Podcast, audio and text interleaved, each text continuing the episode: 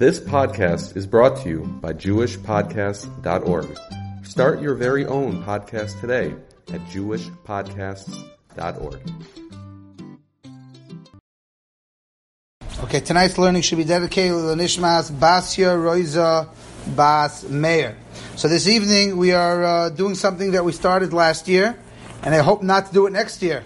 I don't want to make this a new pattern, a new habit, but we, in the past, we spent some time before Tisha B'Av going over those Gemaras in Gittin that are discussing the Churban Beis Hamikdash and different Churbanis in Klal Yisrael's history to give us a little bit of a taste, to get us in the mood, to get ready for Tisha B'Av. We're ready now in the nine days. Shavuot Shechalboi, maybe, maybe not this year, but we're already supposed to be getting into the mindset of preparing for the Churban Beis Hamikdash and trying to get uh, into the feeling, into the mode, and into the proper mindset for the Churban.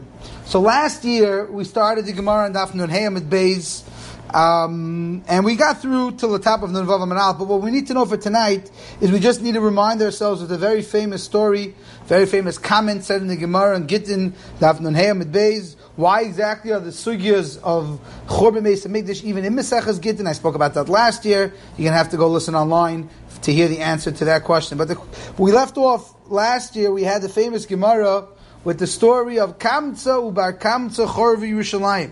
The Gemara makes a very, very important statement. The Gemara says because of a Jew named Kamtza and another Jew named Bar Kamtza, because of these two individuals, Chorva Yerushalayim, Yerushalayim was destroyed.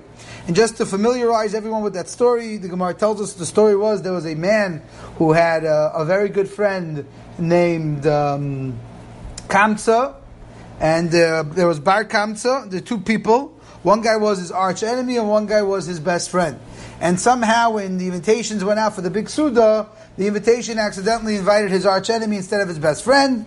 The Baal Suda comes down, and he basically makes a, a royal scene because his arch enemy is at the meal, and his arch enemy gets um, terribly embarrassed because he's thrown out of the party. He then goes and tattles and rats out the Jewish people to the Roman government. This is during Bayis Sheni, just to keep us in, in you know, throughout Tisha B'Av, we're always, especially in the Kinnis, we're always jumping back from Bayis Rishon to Bayis Sheni, just to put it into perspective. We have, and in the Kinnis it's even more so, because in the Kinnis we jump back to Bayis Rishon, Bayis Sheni, Yirmiyah, then we have 1240, and then we have the Crusades, and then we have the Holocaust. So there's a lot of jumping around through historical backgrounds. So it's always kedai just to get all the facts straight to know what we're looking at. So in these Gemaras, we're focusing on predominantly Bayis Sheni even though about a blot in will jump to Bayis Rishon. But for the first, uh, what's the gear for probably tonight is we're focusing on Bayis Sheni. Bayis Sheni, the Jewish people lived in Eretz Yisrael under the rule of the Romans. You have to remember,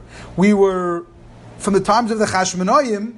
We were in charge of Eretz Yisrael after the Hanukkah story, but as time went on and the Jewish people were not living the way they should, so the Roman government, the Rome, Rome, who was the mad, the massive, large um, powerhouse of that time. They were just conquering more and more territory. Ultimately, they came to conquer Eretz and there was a fight. We will talk about it maybe tonight, if not for sure, at the Kinnis. We're going to talk about all the the Roman uh, Jewish wars that took place leading up to Churban Beis Hamikdash, and we'll talk about tonight, hopefully, how the Jewish people had to make a decision to either allow Rome to continue to dominate us and to restrict many of our religious freedoms and other freedoms, or are we going to fight back? And that was the big discussion of, of, of, of Churban Bayisheni was did we make the right decision by fighting back? Or maybe we should have placated the Romans, not fought back, and they would have left us alone, they would have left the Beis HaMikdash. We wouldn't be in control, we wouldn't be like during the times of the Chashmonoim, but at least we'd have a Beis HaMikdash, and that's a big discussion that we'll have to get to this evening. But the backdrop is relevant because the Jews were always living in fear of the Romans. The Romans were technically in control of Eretz Yisrael, and any time the Jews did something wrong, there was always a threat that Rome would find out and Rome would punish them. So this fellow who was morbidly insulted by the fact that the rabbis were all at the meal and no one said anything how he was terribly insulted, he went and he ran and tattled to the Roman government. He told the Roman government the Jewish people are rebelling and he had a whole story, how he proved it, what was the basis, and that's where we're going to pick up this evening. So we're picking up how exactly did this cause the Roman government to get so upset at us. So if we start over here in the middle of the Gemara, we're holding now in the, uh, I'm going to read the Gemara out loud, but if you have a Gemara in front of you, it is definitely, definitely, definitely helpful. We're holding now one, two, three, four, five lines in from the wide lines in the Gemara. So what basically happened was before this is that um, he told. The, it's interesting. He told he told Rome that the Jews are rebelling, and Rome's response was, "How do you know? Prove it to me." And he said, "Because if I will, if you'll try to offer a korban to the Jewish people, they won't accept it." So the Gemara tells us that he went and he made a mum in the korban, and therefore the Jewish people were presented with a dilemma: should they bring the korban b'mum, or should they deal with the wrath of the Roman army. They decided to do nothing. They did not bring the korban, and therefore Rome was quite upset at this time with the Jewish people. So that's the backdrop that we need to know. That Rome is mad at the Jewish people because the Jewish people are rebelling because we didn't want to offer their kabbanas. And the only reason why we didn't want to offer their kabbanas was because it had a muminit, and this fellow put the muminit. So Bar Kamsa, who is the, the villain in the story, because Bar Kamsa was the reason for the destruction of the Beis HaMikdash. Bar Kamsa was very mad and very angry and very frustrated. So what he did was he basically got the Jewish people in trouble with Rome. Says the Gemara, Shadar ilehon lineron keser. They sent for Neron keser. So there's a shaila how to read who sent what. So many before Shemlun Shadar means that Bar Kamsa Bar Kamsa sent a telegram, he sent a message that ended up bringing Neron, Neron Caesar, was one of the Caesars of Rome, down to the Jewish community. Kikaosi, when he came and he was en route to come to attack the Jewish people, so he did something very strange. Shadagira he sent an arrow into the east. Very strange thing. He's coming with his army, he's the, he's the Caesar, very powerful, very, uh, very strong army man, and the first thing he does is he shoots an arrow to the east. So we'll see in a second why exactly he, he does this, but the question which we'll see the Mepharshim ask is why an arrow? What's, what's, what's special about an arrow? So the Ben Yehoyada explains that an arrow is miramis to Lashon Hara. And again, this is obviously very drushy, but the, the Caesar wanted to know have the Jewish people, and we know Bayisheni was the problem was lashon hara. Bayisheni was was sinas chinam, and therefore he wanted to see will the arrow have power? Will he be able to overtake the Jewish people because the Jewish people were lacking in this idea of lashon hara. So what happens? He sends an arrow eastwards. Asa nafal Yerushalayim. It fell in the city of Yerushalayim. Lamariv, he sent an arrow to the west. Asa nafal Yerushalayim. It also fell into Yerushalayim. Uh, so he sent an arrow in all directions, and the, the arrow always fell in Yerushalayim. So this was a sign from heaven to Nairon Kesar that he's right for what he's doing. He's just for what he's doing. He therefore took this as a sign from HaKadosh Baruch Hu, the fact that all his arrows were falling in Yerushalayim, like the Ben Yehoyada explained that the arrow signified the fact that Bnei Yisrael was sinning with Lashon Hara, which an, an arrow and Lashon Hara is a connection. He took this as a sign from Shemayim that he is justified and, uh, and, and validated in going and attacking the Jewish people. So the Maharsha over here has a very basic question that the fact that the arrow fell in the, in the east is not a chiddush if they were coming eastward. And if that's the direction you're coming and you shoot an arrow, it's not a chiddush that the arrow fell in that direction. That's what we call normal occurrences. So what was the chiddush? So the Maharsha explains that he shot this arrow when he was very far away from Yerushalayim. Al piderech the arrow shouldn't have reached that far. But when he saw the arrow, even though it was shot from so many miles away from Yerushalayim, that was a sign to him that he was doing the proper thing, and Hashem wanted him to destroy Yerushalayim. The Anaf Yosef gives a different answer. He says because Niron was chayshish that even though perhaps the Jewish people deserve to be destroyed, maybe Hashem will make some miracle. He'll make some, you know, miracle that even though his arrow is, is projected to go into Yerushalayim, Hashem will make a miracle that a wind will come out of nowhere and knock it away. And when he saw no such miracle took place, and he saw that Hashem is allowing Teva to take its course, he saw that as a sign that he therefore should then get involved and go and attack the Jewish people. The Ben Yehoyada also explains that the reason why he shot an arrow to the Mizrach was because he wanted to see the Mizrach represents Torah. Because we know the Shemesh rises, in the Mizrach, and the Jewish people are like the Torah. So, he, and, the Shemesh is remes to the Torah. So he wanted to see, will the Torah protect the Jewish people? And that's something we're going to talk about tonight as well, as whether or not the Zchus HaTorah, Zchus HaLiman Torah that he had during Bayesheni, was that enough to protect the Jewish people from the ultimate Chorban? He gives another pshat to Ben Yehoyada that maybe the role of the Mizrach, the East, was because Moshe Rabbeinu is compared to the Shemesh. We know Rashi tells us in Chumash that Moshe Rabbeinu was the sun and, and Yehoshua is the Levana. So again, so, so Nairon Kesa was tested testing was testing the water to see whether or not Moshe Rabbeinu will be able to come in and protect the Bnei Yisrael or not. So nonetheless, he sends these arrows out, and he likes what he sees. He sees that either according to the Maharsha, even though he shot from a very far distance, the arrow still fell, or according to the Anaf Yosef, he saw that Hashem didn't stop with, didn't get involved with making a miracle. He took this all as a sign that he is supposed to do what he does. So, so all of a sudden, while he's getting ready to come into Yerushalayim, he meets a small child, and he says to him, "Psukli pesukech." So tell me a pasuk. So that Af Yosef explains what he was trying to get out of this kid was that he just saw from Hashem, from the whole shtick with the arrows, that Hashem wants him to attack Bnei Israel. Hashem is consenting to this. He wanted to see maybe not only is Hashem consenting, but maybe he'll be rewarded for killing Bnei Israel. Maybe Hashem will reward him for bringing down the Beis Hamikdash. So he stopped this kid and asked him, "Tell me a pasuk." Amalei, the kid said to him,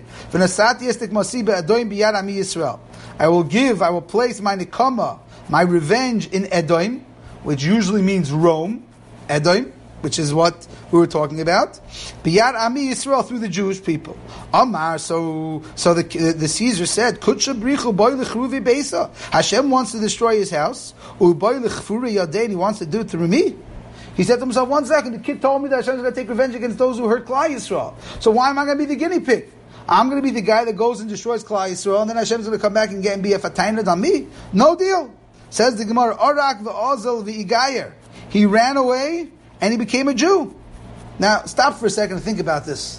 This would be lahavdil, someone converting to Judaism in 1941 in Germany. Wasn't exactly a good time to be a Jew living in Eretz Yisrael under Roman control at this point. And not only did that, he was a, he was a Caesar. He was one of the leaders. But he saw the honesty, he saw truth, and he gave it all up. Ozal Orek Arak v'Azal, he ran away, v'igayer, and he became Jewish. Says the Gemara v'nafek minei, and who came from him? Says the Gemara v'nafek minei Rav Meir. Rav Meir became a descendant of his. There is a little bit of a shaila exactly on how that worked. If you look in the Rambam in his commentary in his Akdoma Tiyara Chazaka, the Rambam says that Rav Meir's father was a Ger Tzedek. So this is Kipshuta, that, that this general this, this Caesar ran and he had he converted and he had a baby and that baby was with Meir.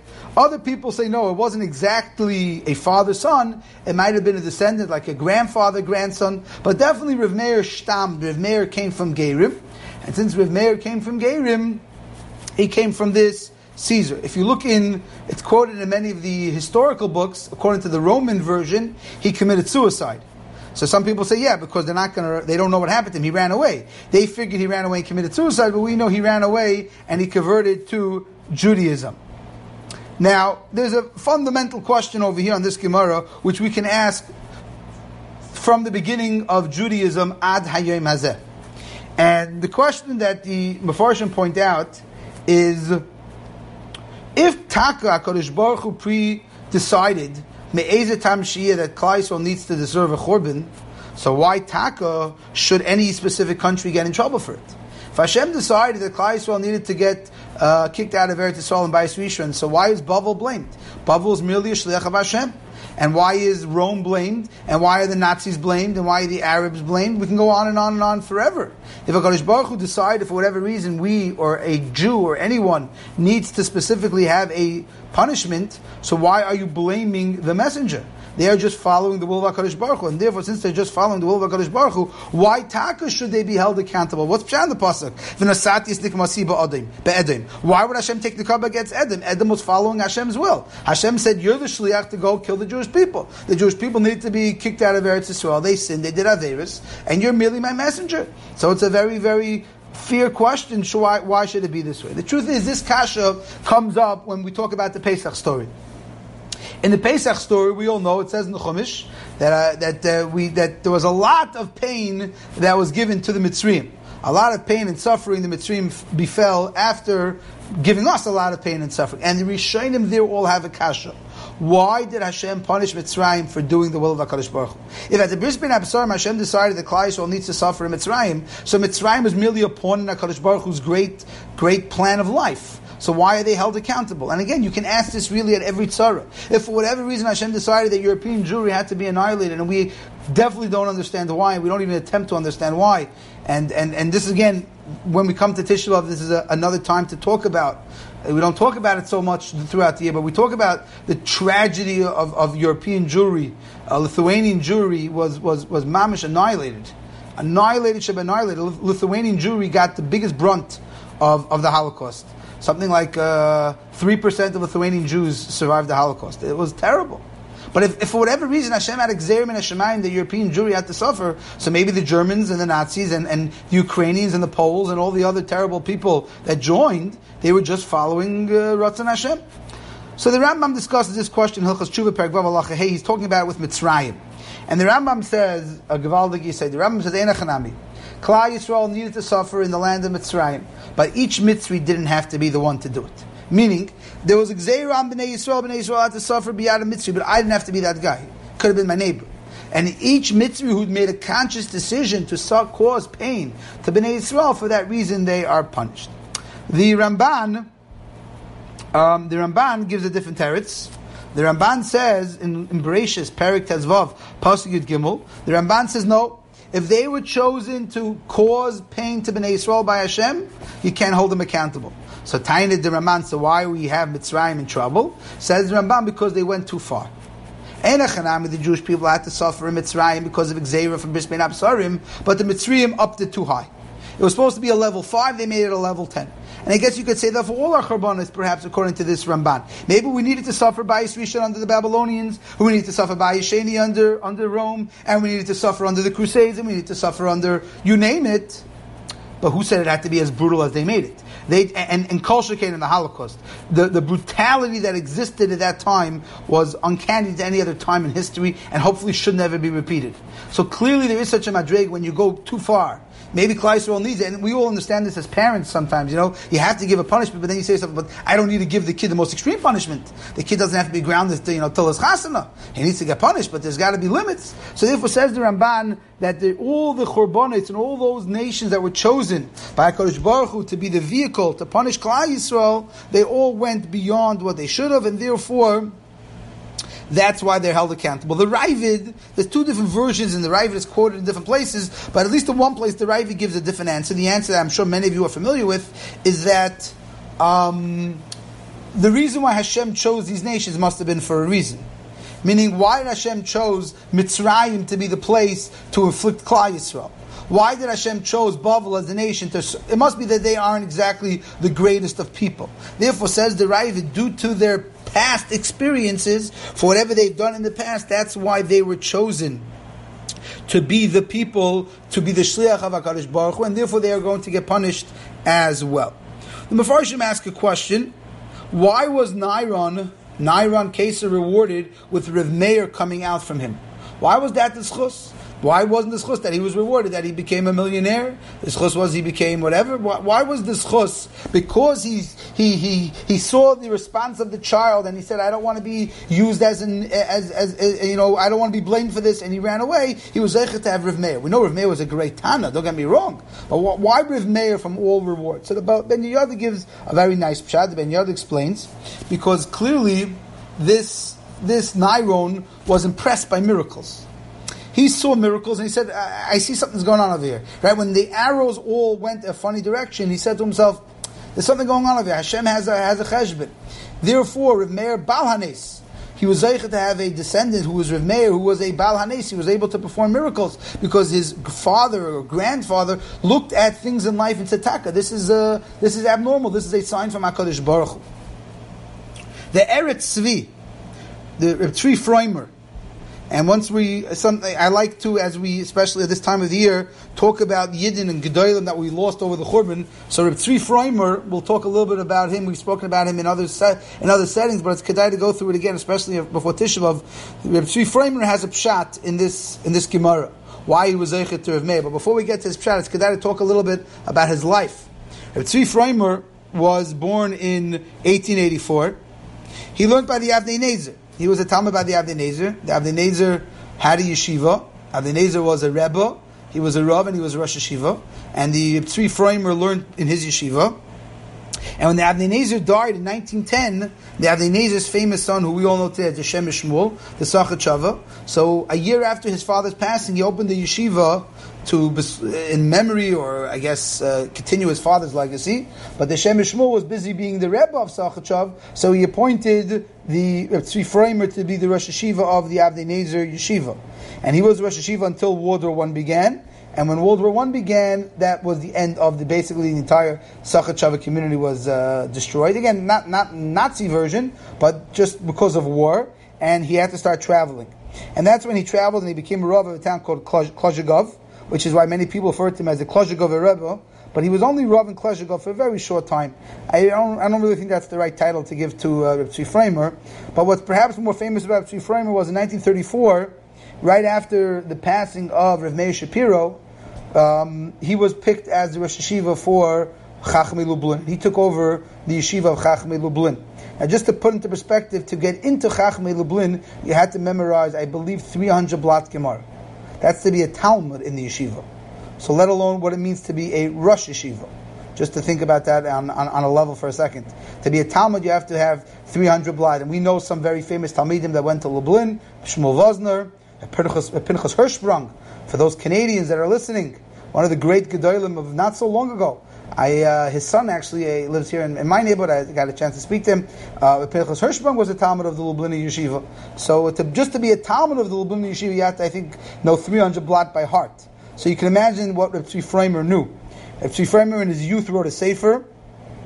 He wrote a couple of sermons in his youth. He wrote a sefer called Siach Hasadeh. He wrote that very early in 1912. And then when he was already much older, 1938, he wrote a more famous sefer called Eretz Tzvi, which is often quoted, and that's where many of his Torahs from. He wrote an Achumish, he wrote a Shalos and Tshuva sefer, very, very fascinating, fascinating stuff. In 1938, at one of the Knessia for the Siyum Hashas, he, uh, one of the Knessiyas, he decided with a new invention, which I believe is still popular today, he came up with Mishnayis Yomi, a Mishnah a day. Instead of a blot a day, he did a Mishnah a day. And um, I think that was a very successful initiative. I think it's still very much alive today. Um, in 1939, when the Nazis invaded Poland, so he went to Warsaw and he found himself in the Warsaw Ghetto. He was one of the Gedolim in the Warsaw Ghetto during the uprising. Right? There's a lot of history and discussion and, and misinformation about what exactly took place in the Warsaw Ghetto, but there were Gedolim that were alive during the uprising. One of them was Menachem Zemba, who supposedly was one of the one of the people running for the position of taking over Lublin. And it's interesting, they say that Menachem Zemba was one of the contestants to take over Rosh Yeshiva, and um, the Tzvi Framer wasn't even on the list.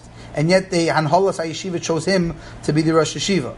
But in any case, so Tzvi Framer was in the ghetto, and there's stories about how he survived in the ghetto. He, he was working to make shoes in the ghetto, and after the uprising, which again is a shoes for a different time, but one of the chesroinis, or the downside of the of the uprising, was it caused for basically a smoke out of the ghetto and a complete emptying out of the ghetto. And Tzifraim was taken to Majdanek, and he was killed in the gas chambers of Majdanek.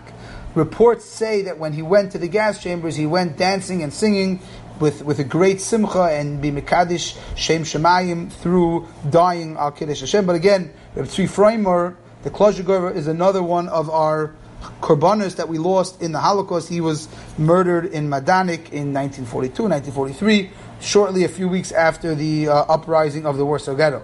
If I'm not mistaken, he has a, he has nephews who survived the war.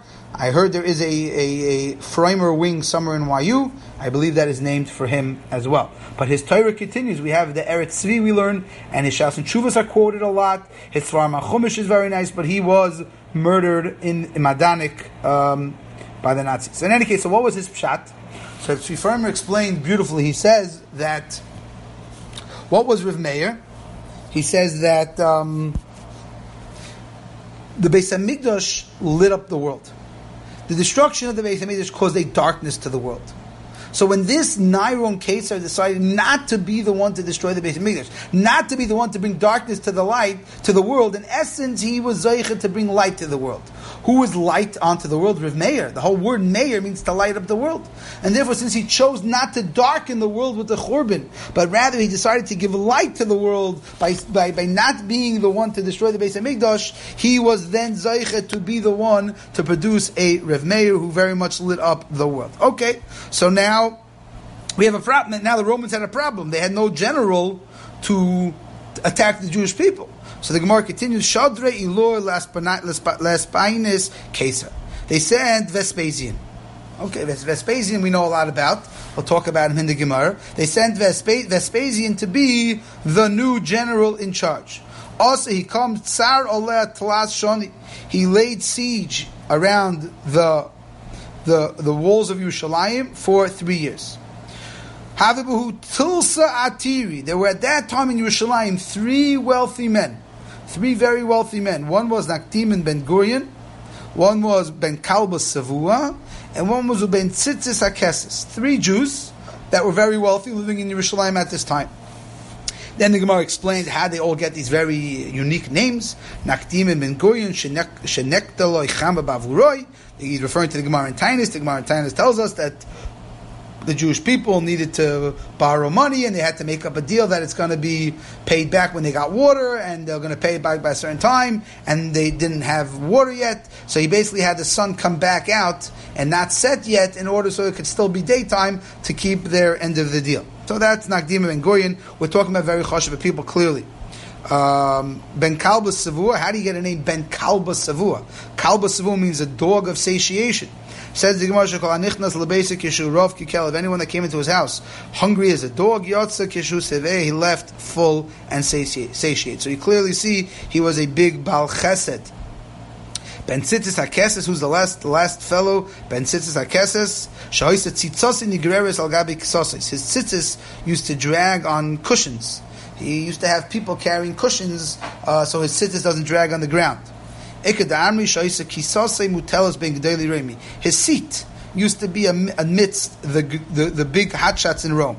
So we're talking about big knackers, as we'd say today. Big hotshots, financially well connected, well hooked up. And Mepharshim point out a nice shot over here that, you know, you see he wasn't embarrassed to dress Jewish in front of people. According to the first shot, he, he wore his sitters out. They dangled on uh, on koses, which means he wasn't embarrassed to wear a Jewish malbush when he went out. He didn't hide his Jewish look when he went out. He was proud of his Jewish look. He was proud of the way he looked as a Jew. He wasn't hiding it, even though perhaps, according to Ikadamri, he went amongst Gedali Raimi. He went with the with, with the most uh, highest ranking people at that time, the Gedali Roman. He wasn't embarrassed of his dress code. He felt proud, proud to be a Jew. He dressed like a Jew, and he wasn't embarrassed. Again, Mefarshim point out that these three people were very special people. They were willing to accept upon themselves, we'll see in a second, they were big Bali Chesed. They were big Bali Chesed, they were big Bali Tztaka, they were, they were cared, they concerned for the people. So the Gemara says what happened. They decided that they're going to support Klal Yisrael. Because again, there was a siege, there was a blockage around Yerushalayim, nothing coming in, nothing coming out. So if there's nothing coming in, nothing coming out, you're going to starve. So how are you going to live? So these three Ashirim, these three wealthy people decided they're going to self-support the entire city of Yerushalayim. So the Gemara tells us what happened. One of them said, I'll support them with wheat and barley. I'll support them with, with, uh, with wine and, and salt, umishcha and oil. I'll support them with wood. And each one, I guess, whatever industry they worked in, they were able to support and give back to the people to support them. The Gemara says, "V'shivchu Rabbanon the Tzivi." The Rabbanon praised the wood. The Chisda, uh, the Tzivi, the Chisda Kaldi Havi Masa L'Shami, because the Chisda used to give over all his keys to his assistant Bar Tzivi, except for the key to the wood, the wood uh, chest. Wherever they kept the wood, that was very important, very chashiv. So giving up wood is a big deal. The Amr of Chisda, Kalba the Chiti boy Shitin, to fill up a, a, a, warehouse of wheat, you need 60 Akalba the Tzivi, uh, Akalba the Tzivi Haveluhu, where to go? Akalba the Chiti boy Shitin, Akalba the Tzivi Havelun Haveluhu. You need to have more Havelun Lemazin. Uh, I forgot how you read this. Akalba the Chiti boy Shitin, Akalba the Tzivi Haveluhu. Boy Shitin, Akalba the Tzivi. I think Mar is saying over that you need more to, to fill up a house of wood. Okay, so wood is more chashiv. Now this is what we need. Says the Gemara, it's unbelievable. Just think about this from an economical standpoint. Says the Gemara, uh. These three could have continued supporting everyone for 21 years. For 21 years. Can you imagine that? 21 years they could have solely supported the people of Yerushalayim. But there was a problem. Havi Behu Hani Biroini. So now we have to talk a little bit about the history of what was taking place during this time. During Bayesheni, when we were under the control of the Romans, there were different groups and, and segments in Klal Yisrael. The Harba was known as the Beraini. The Beraini were what we'd call today warmongers. They were hot-headed. Rashi calls them Amaratzim and Rekim. They weren't exactly the Talmid Achamim. They were hotheads, and they wanted to fight, and they wanted uh, perhaps independence, and they were looking to go to fight. They were always ready to fight, fight, fight, fight Rome, battle them, don't give in, be tough. That was the Beroinim. Then we had the Tzedukim, who didn't believe in Torah Shabbat. They were uh, a, a And then we had what's called the Perushim. The Perushim were what we call ourselves. The, the, the, the Orthodox movement were the Perushim. And the Perushim's outlook on Rome was not the same as the Beroinim. The Perushim's outlook on Rome was much more, let's not go to war. And we'll see why exactly. But this was a big interpersonal conflict between the Beroinim and the Perushim. The Beroinim were warmongers. They wanted to go to war. Let's fight. Let's fight. We can't sit idly. We can't let Rome uh, take us over. They were very, very pro-war. Why the Perushim, the Orthodox, were much more. We know. We know have to know our place. We don't. We're not in control. We have to be machni ourselves. A very different attitude. So the Gemara says, "Hani uh, havibuhu hani beroini." There were amidst them those beroinim. Amru luhu rabbanan. The rabbanan said, "Nefik v'navit shloma ba'adayu." The rabbanan said, "Let's go make peace with the Romans." Let's appease the Romans. Let's make peace. Let's not fight them. Maybe if we make peace, they'll leave us alone. Says the Gemara, Lo Yishav Kinu. The Beroinim would not hear of it. The Beroinim would not hear of any possibility of making peace with the Romans. No, we're going to fight them till the end. Says the Gemara. So what happened next? So the Gemara says, Weiter, what happened? So before that, just to point out, the Mepharshim point out, why was there a tsar of three years?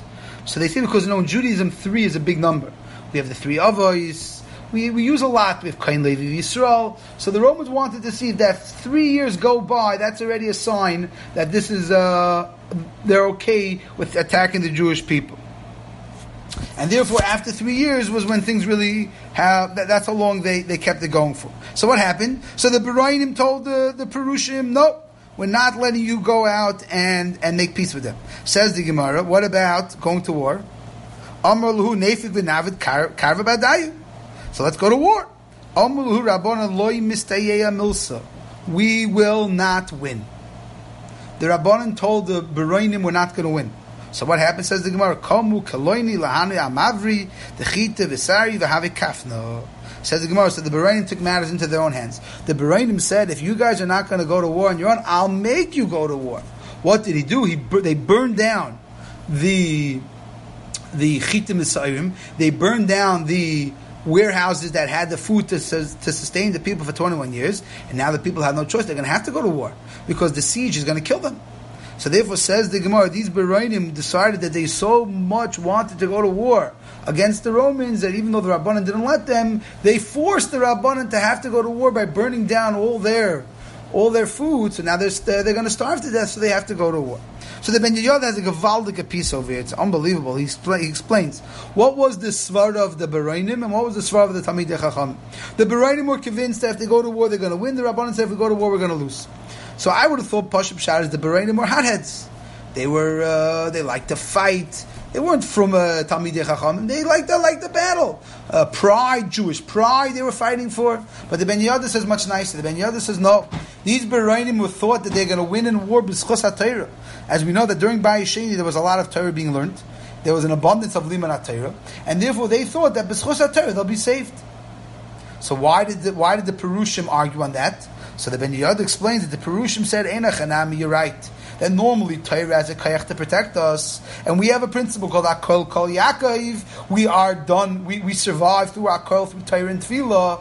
But said the Ben Yehoyada, but Chazal knew that there was something wrong with our Torah. It was mixed with Lashon Hara since we had sinas chinam, lashon hara, we had all these bad interpersonal relationships and, and, and, and dealings that stared, that ruined our abilities to be able to be successful in war. So even though, says the Ben Yehoyada, Avada, we had a lot of Torah during Bayesheni, but we, that would not be enough to, to help us succeed in the war because of all of the lashon hara and the bad speech and the negativity that we had, and therefore Chazal knew not to go to war. But they had no choice now because the Bahrain burnt down the entire uh, storehouses now they're going to starve to death, so therefore they were forced to go into war. Then the Gemara tells us a story over here about a woman called, um, says the Gemara, let's just read it one more time. So what happened? Um, so Milsa kamu kelanuhu lahanu amavri dechita They went and they burned down all the storage houses of the wheat and, and uh, the Mefarshim point out they don't talk about the storage houses of the wood, but okay. The have kafna, and therefore there was a hunger. Says the Gemara, Marsa Bas Baisis. There was a woman named Marsa Bas Baisis Yerushalayim Havye. She was one of the wealthy women of Yerushalayim.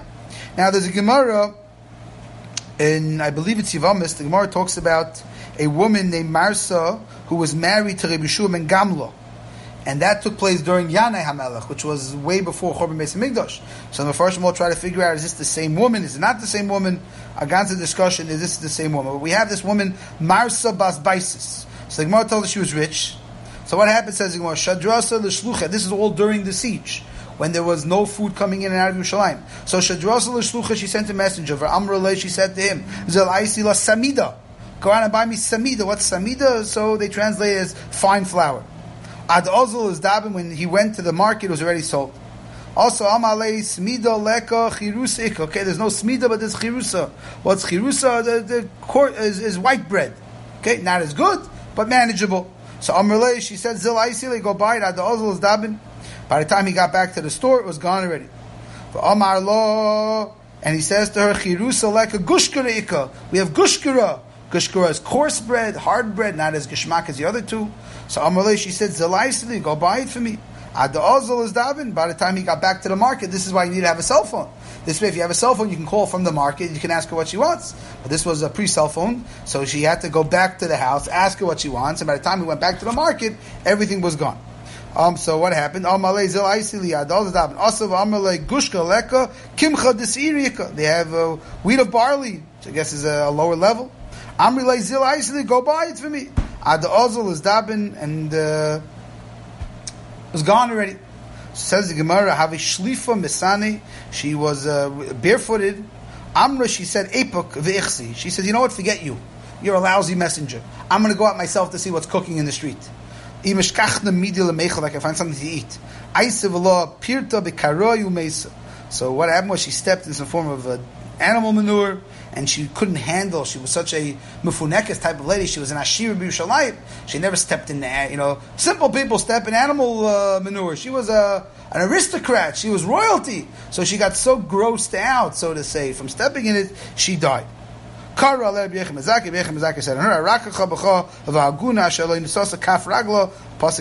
Okay. Now, what's the purpose of this story? So the Mepharshim point out the purpose of the story is to contrast her to the other three people that we mentioned. She was rich and she was selfish. She only cared about herself. What am I going to eat? What am I going to do? What's best for me? The other three Ashirim that we had in the Gemara, Kalba Savua and Akdim and Gurion, these people said, How can I help the Jewish people? The Torah is telling us, the Gemara is telling us, look at the different attitudes. You have people that are Baruch Hashem well off and financially stable, and their attitude is, I don't care, I'm not sharing a dime with Achenu B'nai Yisrael. It's my money, I worked hard for it, I'm not giving it to you. Then you have people who Baruch Hashem are financially stable, and all they want to do is help other people. That they're always looking for avenues, ways, building, marbits, spreading. These are the two different outlooks on life, and the Gemara is contrasting these three Ashirim, these three great people, to this one very awful woman who was stingy and did not share her money. The Gemara has another version of what happened with this woman. Says the Gemara, what's the other version? Ikad Amri. Some people say it was a different story. Says the Gemara, what's the Ikad Amri? Um, says the Gemara, Ikad Amri, Gregeris de Reb Tzadok Achla. She stepped on or she ate, achla, she ate the gregaris of Reb Tzadok. This Nasya, and she got uh, grossed, umes, and she died. What does it mean, the gregaris of Reb Tzadok? Reb Tzadok Yosef Arboin Shnin Betanisa. Reb Tzadok used to fast 40 years prior to the Churban Beis HaMikdash Loilecher of Yerushalayim. So Yerushalayim should not be destroyed. Why 40 years? So the Mefarshim explain because the Gemara tells us that 40 years before the Churban Beis HaMikdash, the wall, the doors of the Heichal used to open up on their own, as a sign to say we're no longer in control. So Tzadok already got the hint, he already got the message, he got the memo. Already 40 years before the Churban, he was fasting. And he wasn't just stam fasting, says the Gemara. He was intense fasting. He was so emaciated that when he'd eat something, you'd see it from the outside. We can imagine this because we have Nebuch, sadly, we have pictures of Holocaust survivors. You see how skinny they are. You see their bones. Clearly, you can count how many bones they have in them. Says the Gemara, Reb Tzadok was so thin. He was so emaciated that when the food would go down his throat and into his stomach, you can see it from the outside. Says the Gemara of Chiavi Bari when he was healthy, Maisila gregaris. They used to give him a, a gregaris. Mayitz mashahu. All he would do was, was, was suck out the drink, v'shadilhu, and he would throw it out. So Mefarshim point out, why was this the way that, that Marsa died? Because it's the same idea. Reb Tzadok fasted 40 years for Klal Yisrael. He cared so much about the Jewish people, and this woman could care less about the Jewish people. And therefore, says the Gemara, that's the contrast. That's why she died on the same fig that Reb Tzadok lived off of. Because Reb Tzadok lived for Klal Yisrael. He put himself through pain. He fasted 40 years for Klal Yisrael's benefit. And this Marsa couldn't care less about Klal Yisrael, even though she was financially stable. The Mefarshim have a kasha. They point out how is it exactly possible that he fasted for 40 years? He has to eat on Shabbos, he has to eat on Pesach, so how did he deal with all that? So I think the answer that they give is that he started off fasting regularly, and then because he became so accustomed to fasting, his body needed him to fast. He couldn't. He couldn't eat on Pesach because his body couldn't handle it. He needed to go back to a mamish, a no food diet. But in any case, it's unbelievable, Mesiris Nefesh for Tzadok for what he did for Klal Yisrael. Says the Gemara at the end of the story. This is amazing. Says the Gemara, when she was dying, Apikso the Choldava the Kasba Shadisa Beshuka. She took all her money. This wealthy Marsa, all the big bucks that she had, and she's dying now from from eating the the the, the, the fig of Reb Tzadok. She said all this money. Amri Haile my boily. What is it worth? Hainu dichsiv and that's pshat in the pasuk in Yechezkel. Kasbom bechutzois yashlichu. Silver in the streets they're going to throw. She came to the realization that what is all this money going to do? If she would have used her money to help Klai, so that money would have had nitzchias. But because she kept that money stingily in her own house, and now she's dying, money can't bring her back. There's nothing she could do now. She's stuck. She's going to die a very painful death. One of the great Gedolim who suffered miserably in the Holocaust, but Baruch Hashem survived, was Rabbi Yisrael Zev Gustman. I like to talk a lot about Rabbi Gustman. I find him to be a fascinating gadol. Many people know him. Many people knew him. Many people learned by him. Many people spoke to him. And he was one of the previous generation Gedolim. And we know that Reb Gustman was the Talmud of Reb Shimon. He learned in the same yeshiva I learned in. Maybe that's why I feel a connection to Reb Gustman. He learned in Shaarei Torah Grodna in Grodna. I learned in that yeshiva when it was in Queens, and it is in Queens. But he was there at 11 years old. He was a Talmud by Shimon when he was 11 years old. He was a Chavrusa with the Chaim Shmuelevitz at night. They used to learn Yushalmi from like uh, 12 to 4 or 5 a.m. every night. And then they learned Kachim. And at the age of 22, when he got engaged to his wife, his wife was the daughter of Rav Meir Basin.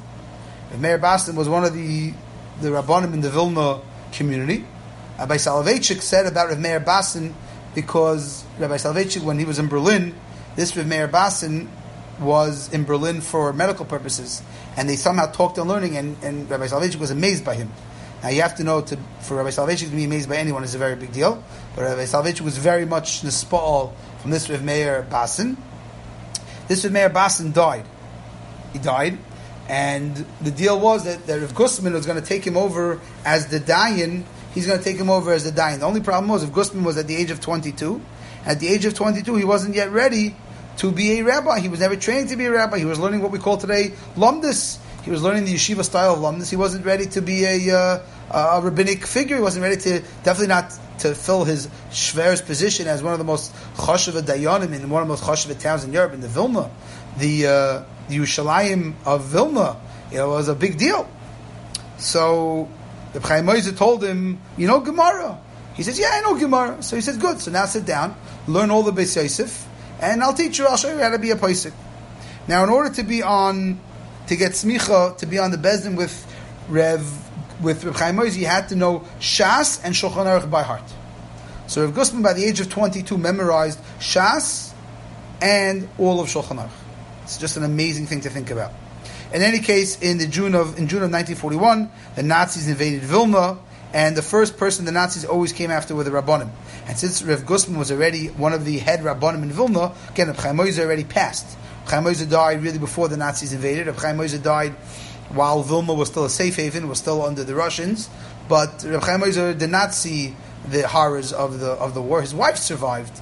Uh, not his wife was alive at the onset, and Gustman spent a lot of time always trying to help the, the Reb, Reb Chaim Oizer's Rebbitzin to help her as much as he can. I believe she perished in the Holocaust as well. So, in 1941, Reb Gustman had to run away, and this is where Reb and this is where Reb Gustman tells us about another great God who died in the Holocaust, which also a lot of people don't talk about, and this was the Marcheshes. The Marcheshes was also one of the great Dayonim in Vilna. The Marcheshes was, was, Chanoch Henoch Eiges. He wrote a sefer which we quote sometimes in our Sunday morning share, the Marcheshes. The Marcheshes was brutally, brutally murdered by the Nazis. And Rav Gustman was there to see it. He knew about it. He testified about it later. And uh, Rav Gustman told us about that. That he was, again, another great gadol that's not talked so much about. In Holocaust, we already so far mentioned two great gedolim great, great European Gedolim that we still learn this Svarim out of Yom Hazeh. Last year, if you remember, we spoke we spoke a lot about Rabbi Elchanan Wasserman, um, who was also murdered by the Lithuanians in, in, the, in the war. And this year, we're focusing on Chief Chifreimer and the Marcheshes. But we all know, and, and this is where I'm coming to with the story, is when they, after Reb Gustman ran away from the original uh, attack from the Nazis gathering the rabbis, then the Nazis rounded up all of the Jews of Vilna and when he was online with another fellow who Reb Gustman knew, the fellow said, I'm very nervous because before we came to this point, the Nazis told us we have to give up all our jewelry and all our money before we come to the station here to be transported to different places. And I didn't listen, and I have all this money on me. And I'm nervous that one of the Nazis are going to pat me down, and they're going to see that I'm carrying money, and they're going to kill me. So Rav Gustman said, okay, I'm going to help you. Give me all the money. And Rav Gustman, along the steps that they were taking to get to the area where the Nazis were uh, telling them where to go, Rav Gustman was dropping all the money along the way. And Rav Gustman used to teach this Masechta, this Blat, his Talmidim. He said that's Pshat in the Pasuk. This fellow had all this money, and the money was worth nothing. He had to throw it all on the ground because if the Nazis would have caught him with this money, the Nazis would have killed him. And if Gustman said that in this Pasuk over here, the Pasuk that we said, that Kas boim bachutzois yashlichu, Silver you have to throw away. It's not worth anything. You can't do anything with the money. The money's useless. Useless. It has no, has no value. He said that was what took place during the war. The postscript was with Gustman, his wife, and his daughter survived the Holocaust. They were partisans hiding out in the forest. So Gustman learned how to shoot. But one of the tragedies is that Rav Gustman lost his son. He had a son named Meir. His son was beaten brutally basically while he held on to him while the Nazis beat him and he died in his own hands. And he tells the story uh, horrifically how his son died in his arms and he buried him and he took off his shoes and he sold his shoes to get food for his wife and his daughter. And he said that he wasn't able to eat from that food. He couldn't stomach eating food that he used from his. This was the eye, the eye of the apple of his eye. His, his son, his son Meir was his prized son, and he buried him. And I just saw this year uh, something I never knew that they, they one of his talmidim asked him later on, you know, his feelings post-war. He said, "There's not a day that goes by that I don't think and see and picture those shoes of my son Meir." It's it's it's a trauma that Holocaust survivors lived with forever. Hopefully, we won't have a Tisha this year, but if we have to do kinnis, I want to talk a little bit about it at the kinnis when we talk about the, the Holocaust. the trauma that some, some of these Yidden lived with forever and ever, and what they saw in the Holocaust. So if Gustman told us Talmidim, that's Pshat in this pasuk over here, that money is not worth anything. During the Holocaust, just like during the times of the Romans, having money didn't help you, it didn't save you, it didn't protect you. The Gemara continues, the Gemara tells us now a new story. tells the Gemara, Abba Sikra. There's a fellow named Abba Sikra. Who was Abba Sikra? Reish Biraini Yerushalayim. He was the head Birain. He was the head of this gang, the Birainim, who we just said were real troublemakers. The Birainim were not good people. The Birainim were not the, the, the Perushim. They were not the, they were not the Orthodox movement. They were the troublemakers. They were the ones who wanted to go to war. And who was the head of this party? A fellow named Abba Sikra. Who was Abba Sikra? Says the Gemara. Bar Achse de ben Zakkai. He was the nephew of Yochanan ben Zakkai. Yochanan ben Zakkai, just a little bit about his life. Ben Zakkai, the first 40 years of his life, he worked. He had a job. The next 40 years of his life, he learned. In the last 40 years of his life, he taught Torah. So ben Zakkai was, uh, at this point in history, ben Zakkai was basically like the Gadol Adar. He was like the leading figure in Klal Yisrael during Chorban Beis Hamikdash and post Chorban Beis Hamikdash. But his nephew, his do- his sister's son, was the Reish Beraini. So what do you see from this Gemara? You see from this Gemara that uh, from very chashav families, sometimes it doesn't always uh, work out that way. Sadly, there were many Gedolim in, in, in, Europe whose children were not from. Nebuch, they didn't stay from. It was a big Nisayan. It wasn't easy. There was a lot of different things pulling people to different uh, different things. There was communism and there was uh, Zionism and, and, socialism. There was a lot of isms in Europe, and a lot of Bnei Torah got swept up and caught up in these different moments. So here also, this head of the Berainim was the nephew of Rabbi Yochanan ben Zakkai. So the Gemara tells us a fascinating conversation. Says the Gemara, Rabbi Yochanan ben Zakkai said, "We got to do something about this situation. We can't continue on." with Yerushalayim being under siege like this. We, we got to do something. So what happened? Says the Gemara, Shalach le, he sent the message to his nephew. Let's talk in private. Obviously, we can't meet in public. We're arch enemies. You're the Berani, I'm the Perushim. Let's have a private meeting, closed door meeting, to discuss the situation. Amalei, Rabbi Yochanan said to his nephew, Ad emas avdisa hachi. How long are you going to do this? Because you're going to kill us all with, with, with hunger. So he said back to him, Amalei, Maya Avid, what do you want me to do? The Amina Luhumidi Katlui. If I say anything to them, they're going to kill me. Now we just got finished saying that he was the head of the Berainim. But as we know so many times in so many movements and parties, sometimes the people who start the movement end up getting uh, losing power, and then therefore at some point, if they'd want to leave, they would be an in threat. Lahavdil, there, there were many people who originally joined the Nazi Party and were in the Nazi Party, but when things got as gruesome and and and violent as they did, they wanted out of the party. But they basically said, you know, you, you, know too much already, you're too involved, you can't leave the party. I don't think that was the majority of the SS officials. Most of them were ruthless thugs who enjoyed murdering Jews, but there were a, f- a few people who Taka said that they really didn't mean this much but by the time they uh, got caught up already, they, they, they, you know, if they would have left, they would have been killed. So over here, he was saying that I want out, but they're going to kill me. So Amalei Chazili Takanta. So Yechon Zaka says, I have an eitzah. The afik efsher uh, an option for me, the afik that I can get out of the siege. Maybe if I can get out of Yerushalayim, maybe if I can get out of this, this, this siege that we're under, maybe I can figure out a way to save the situation. So Amalei Nokot Nafshecha Bekatsiri Velesi Kuli Alma. So he basically was trying to come up with this whole plan to fake a death, make believe Yechon Mizake died. If Mizake died, the Beroinim will let the dead body come out of Yerushalayim, and he'll fake his own death. He'll come out on the other side. He'll be able to go. He'll be able to go out and um, and and speak to whoever he thinks he's going to speak to. So what happens? So uh, basically, So he basically said, "I want you to." Knock I want you to make it sound like that you're sick and you're schwach. Make believe you're sick. Let the word go out. Rabbi Yechon ben Zakkai is sick. Lebach. V'aisi midi sarya Agni gabach. And then take something smelly and put it under you because the Bereinim really only wanted you to leave if your body started to decompose and smell.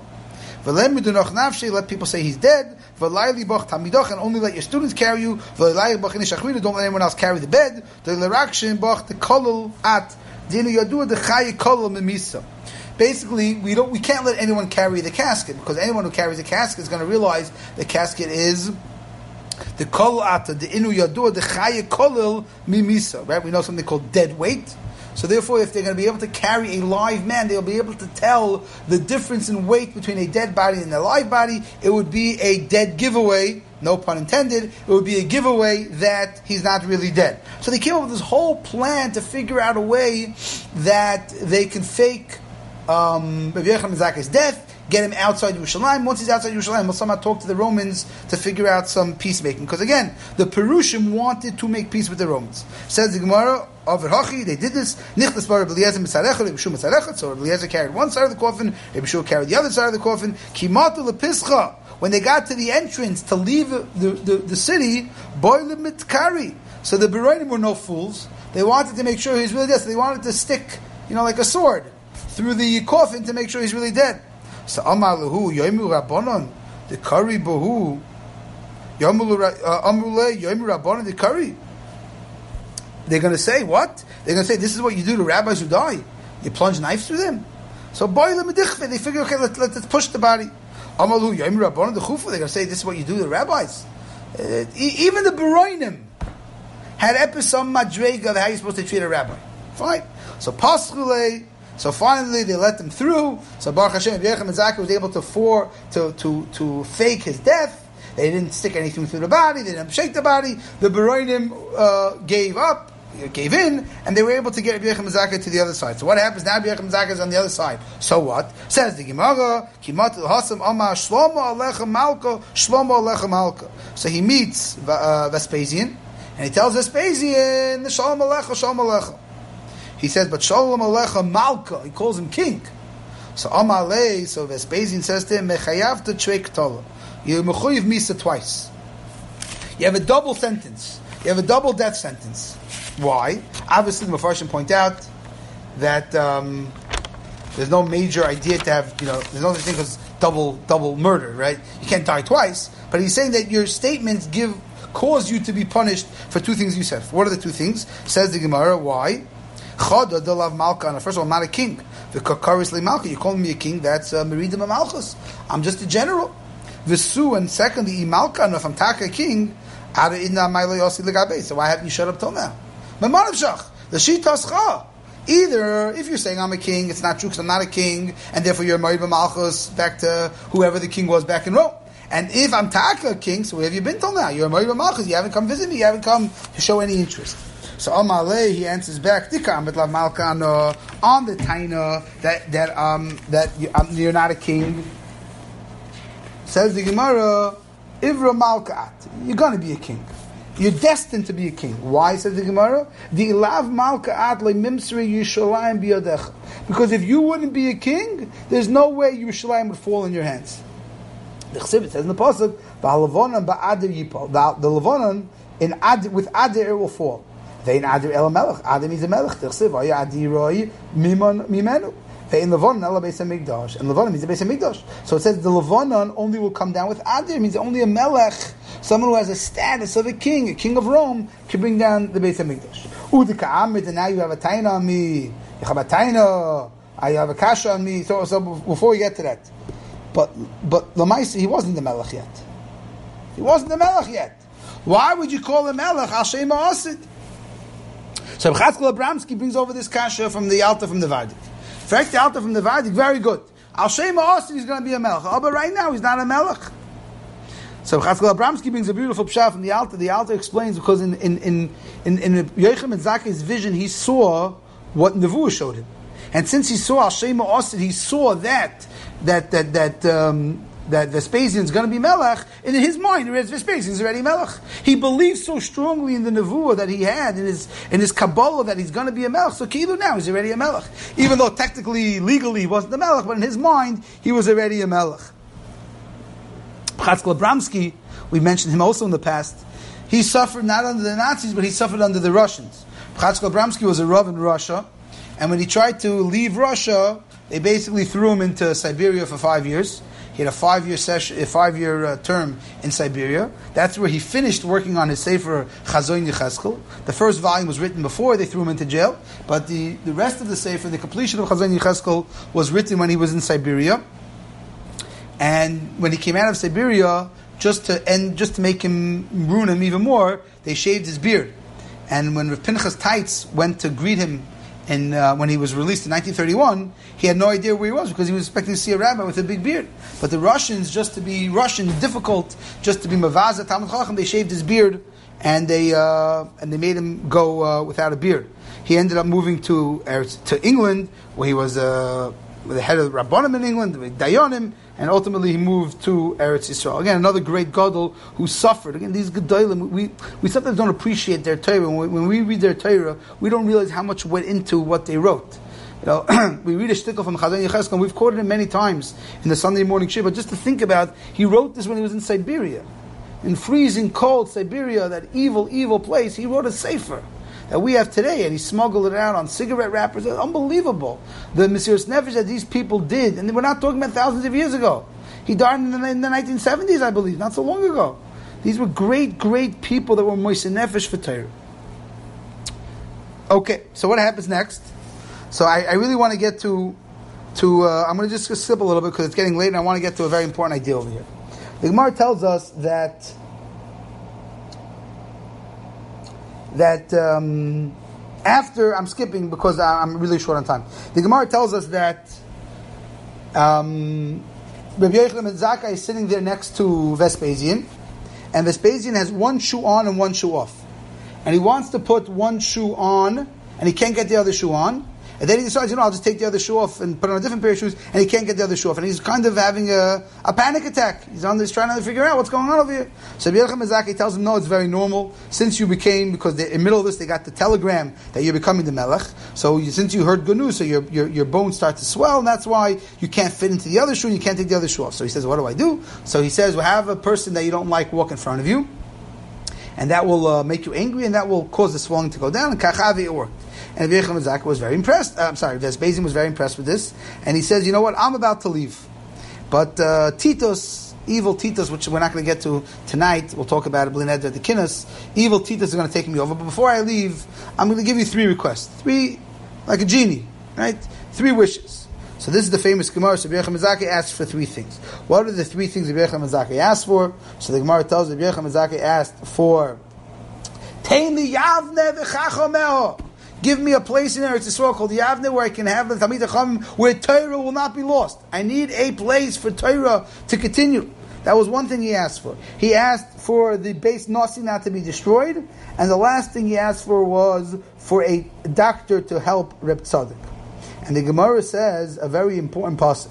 The Gemara says we have a pasuk in Yeshaya, Meishiv chachomim ochur v'daitam yaskil. Hakadosh Baruch Hu sometimes uh, makes smart people make foolish decisions. And the Gemara says this about Rabbi Mezaka, because Rabbi Mezaka could have asked for the Romans to stop bothering Klal Yisrael, to save the Beis HaMikdash, not to attack us. and the Gemara makes it sound like that this was uh, so somewhat of a mistake on Rabbi Mezaka's part. And the Gemara says back, no, Rabbi Mezaki figured that he's never going to get that request. That's, that's not even on the bargaining table. And therefore he figured I'll shoot for something small. But the Gemara has this puzzle over here, Meishiv chachomim achur, v'daitam yaskil. So someone wants once asked Rabbi Soloveitchik, you know, how could it be that throughout the beginning of the Holocaust, many Rabbonim suggested staying?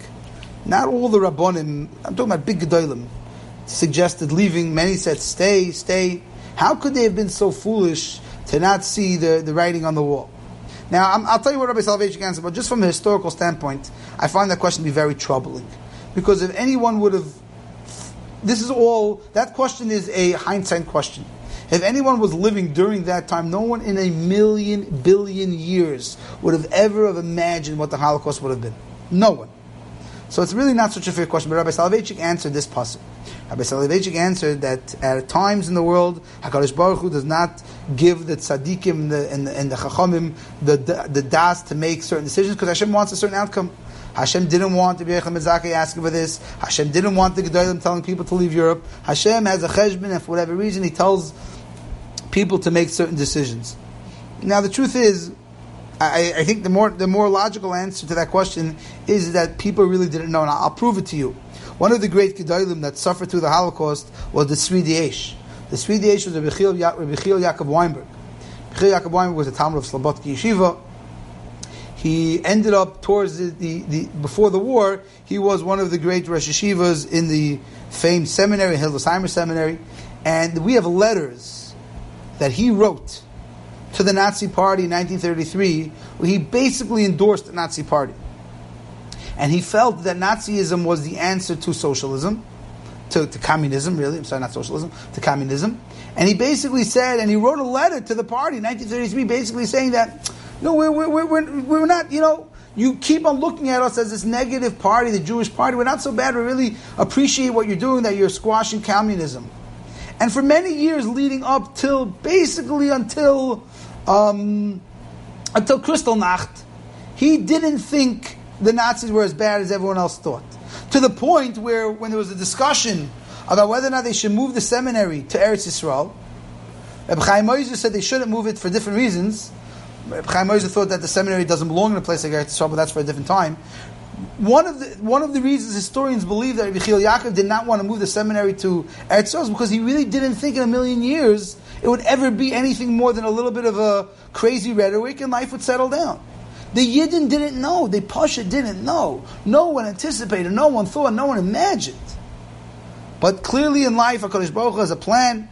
HaKadosh Baruch Hu has an idea of who's going to live and who's not going to live. HaKadosh Baruch Hu knows who makes certain decisions, who makes other decisions, and we don't know. It's very easy to look back in hindsight and judge, but b'shas ma'isa these things were very difficult. But l'ma'isa the Gemara ends off. We're going to have to end off here for tonight. Hopefully, we won't have to learn this next year. But the Gemara ends off that that the that the that Vespasian granted Rabbi Yochanan and Zakkai these three wishes, and that's why we have Yavne. Yavne was a safe haven for Torah, and that's why Torah continued through the Churban and post the Churban and Baruch Hashem through all the many Churbanos that Klal Yisrael suffered. And Belineda will talk about this if we have Tisha B'av. We'll talk about the loss of Torah of the Holocaust. Forget, I don't mean not to focus on the life, but there was so much Torah that was lost in the Holocaust, so much Torah that was lost in World War One, so much Torah that was lost in the Gemara burning of 1240, so much Torah lost in the Crusades. But Baruch Hashem, Bechazdi Hashem, we have so much Torah still left today. We have Svarim and we have we have Kailin and Bati Midrashim and, and, and online learning and, and, and Shurim Baruch Hashem. Amidst all the various korbanos of Klal Yisrael, the Torah still continues. And Mr. Hashem, we should not have to experience the Tisha We should be Zaycha this year. We still have a few days left with the to, to turn Tisha B'av into a Moyed, into a Yom into a joyous Yom where we're going to be able to dance and sing, rejoice together, understand the ways of HaKadosh Baruch Hu, understand why so much tragedy, so much pain and suffering. We should be zeichet together to greet Mashiach with the arrival and the great news of Mashiach. B'mher b'yameinu. Have a wonderful evening. Emir Hashem will be back next Tuesday night.